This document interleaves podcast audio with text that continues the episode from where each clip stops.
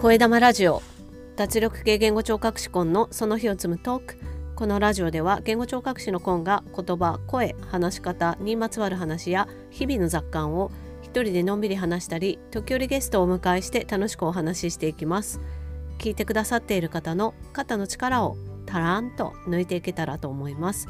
今日は12月28日火曜日です。今日の札幌のお天気は晴れているように家からは見えておりましたが雪も降っていたかもしれません。最低気温マイナス9.4度最高気温マイナス1.9度ということで相変わらず冷凍庫張りの寒さかなと思っていて外に、ね、出る気が全然起きないんですけれども北海道内一番寒かったのは朱鞠内という道北の方旭川の北側の方でして、えー、マイナス25.9 5度という最低気温になっております。もうそんなに寒いとどれぐらい寒いかの想像がつきませんけれどもね。そんな凍てつく本当に文字通り凍てつく寒さになっている北海道です。声玉ラジオでは日替わりでテーマを変えてお話ししています。月曜日は声火曜日は私のビジネスジャーニー水曜日はブックレビュー木曜日は話し方金曜日は雑談土曜日は北海道や札幌に関すること日曜日はお休みをいただいています。今日は火曜日ですねなので、えーと、私のビジネスジャーニーということで、えー、今日はですねもう今日はというかもう今週はこれから今日からもう振り返りばっかりになると思うんですけど今日はですね仕事にまつわる2021年を振り返るということでお話ししていきたいと思います。で、うんと、お話しする内容としては2021年に達成したことそれから反省点そして2021年の私の仕事に関する点数を自己採点しますそして最後に来年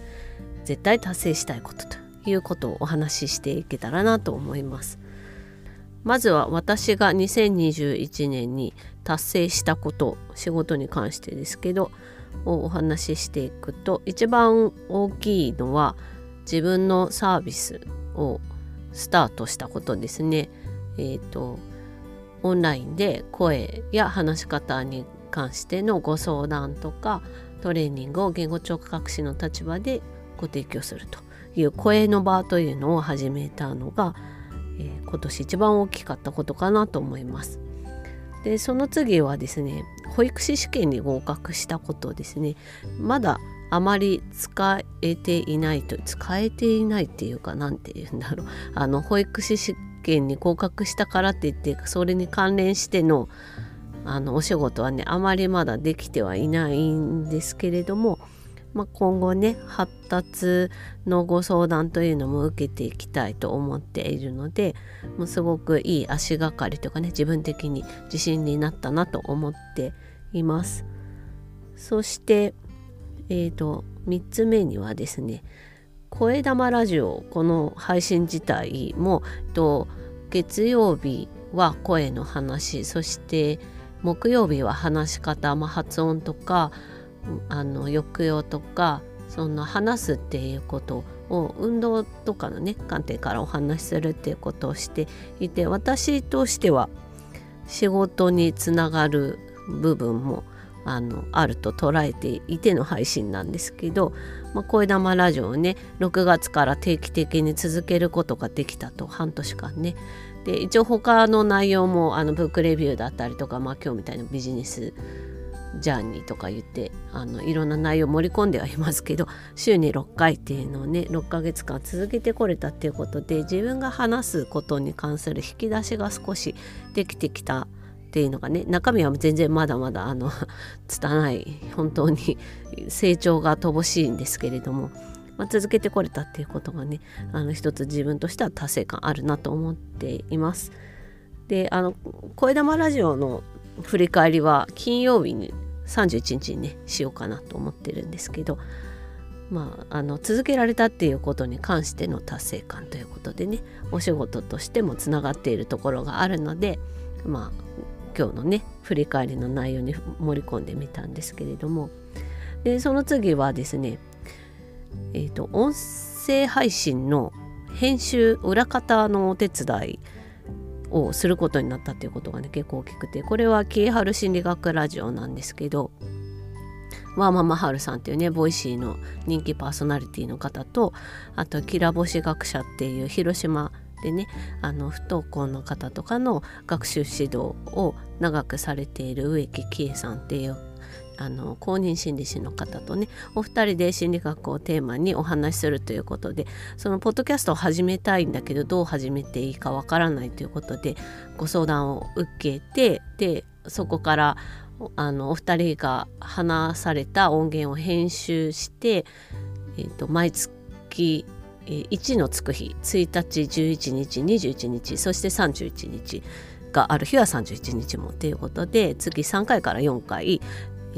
の午後1時に配信するというその配信のねお手伝いを私が請け負うことになったのはね結構大きかったなと思ってます。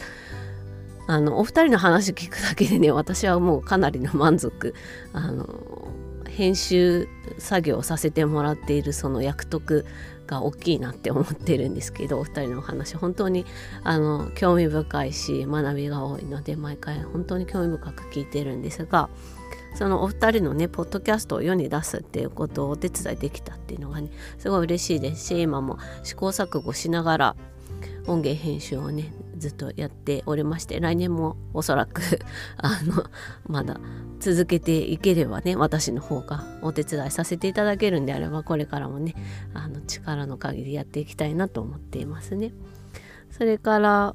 最後にですね、まあ、これ年末に近い段階で来た来た話というか10月11月ぐらいからやってるのかな？えっ、ー、と業務委託を言語聴覚士としてお受けすることになったっていうのがあります。で主な業務はね喫音の方への、えー、トレーニングっていうことになってましてこれはね自分でも本当にあの意外なつながりで始まったんですけれども本当にありがたいご縁でどこでどうつながるかわからないものだなと思いながらもこのご縁にね本当に感謝してますし非常にいい機会をいただいていると思っています。反省点に移りますけれども次の反省点として一番頭が痛いところは発信がうまくできていないっていうことですね特にインスタグラムそれからウェブサイトいつまでもオープンできてない開くって言いながら全く手につけられていないですねそれからノートでの発信も考えていたいたというかいるんですけどなかなか進まないということでねうん、これは本当に頭が痛いところです。来年なんとかしたいなと思っています。それから反省するところとしては声の場のメニューがねまだ完成っていうか練り上げきれてないなっていうのがありまして方向性をはっきり決めきれていないっていうかねまあそこは試行錯誤なんだとは思うんですけどちょっとね来年に向けてのプランもあるのでいろいろあのモニターの方またお願いしながらやっていこうかなと思ってますけれどもね。そしてまあ反省点ねあのどんどんどんどん上がってくるんですけど あとねいろんな方にのご縁があって、まあ、声の場をオープンできたんですけどスタートっていうかそのご縁だったりねあのアドバイスいただいたりお力添えをいただいたりとかっていうのはたくさんあったんですけどそれをね生かしきれてないなっていうのがすごくあのもどかしいところです。自分の思うところだったりとかっていうのもあってうまく受け入れきれてなかった部分っていうのもあって、うん、それって自分をそんなに大事にしなきゃいけなかったのかっていうところも含めてねとても反省しています。もっと柔軟にいろんな方の意見を取り入れたりもしくは自分で考える軸っていうものをねしっかり決めておいたりっていうのはね必要だなっていうのを本当にあの感じています。そして、うん、生産性が低いっていうのがね 本当に頭が痛いんですけどここはおそらく作業時間をちゃんと取れていないっていうところにあるかなっていうのとあとはあの生産性を上げるための技術が追いついてないなっていうところがあるんですよね。まあ、技術的なところで言えばソフトウェアだったりね PC 作業をもっと効率よく進めるためにスキルアップしなきゃいけないなって思うところもありますし作業時間の確保としてはね子供との過ごし方に踏ん切りが私がついてないんですよね。でももうここは来年からもうあの年明けすぐに解消していこうっていうあの算段はつけてあるんですけどこれは本当にちゃんと考えなきゃいけない問題だなっていうのは今後ずっとつけまとうと思うのでねこれからもあの振り返りつつ考えていきたいと思います。で1年間の2021年の私の仕事についての点数としてはね70点かなって思います。すごく悪かったとも思わないんですけどすごく何かを達成できたっていう感覚もちょっと乏しいので、まあ、70点ギリギリ合格かなっていう感じですかね。で来年達成したいことは、うん、主に3つですね。で一番大きいのは声といえば私コンであるというふうにね思われたいなと。でそのために次にはやっぱりあの SNS とかウェブサイトをしっかり運営していかなきゃいけないっていうことですね。それが2番目にあります。そして3番目は、まあ、さっきもちょっとお話しましたけど作業時間の確保ですね。やっぱりしっかり作業できるっていう時間の見通しがないとなんかこう落ち着かないっていうのは自分の中にありまして1日今3時間ぐらいしか見込めてなかったんですけどそして今冬休みなんでねもう本当ないんですけどそこを、えー、1日6時間ぐらいに増やせるようにね動いていきたいなと。でそれを週5日ぐらい確保するようにしないとなというふうに思って今ね次男を預ける算段をつけたりとか長男の習い事の調整とかをねしているところですね。6時間は少ないかもしれないんですけどでもやっぱりまだに子供に手がかかるところあるのであね、家族のことはほっとけないやっぱ大事なことなのでそことのバランスを考えて現実的なところでいくと1日6時間かなっていうふうに思ってますもっとねフルタイムの方もっと長く働いてらっしゃるところなんか心苦しいんですがこれが私の現実かなというふうに思っています。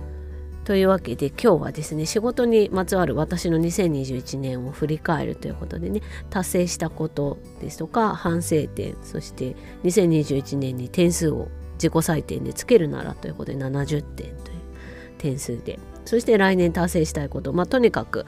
あの声といえば私というものをもっとアピールしていきたいなというふうに思っています。というわけで今日はこの辺で終わりにします。最後までお聴きいただきましてありがとうございました。Carpe Diem。チャオ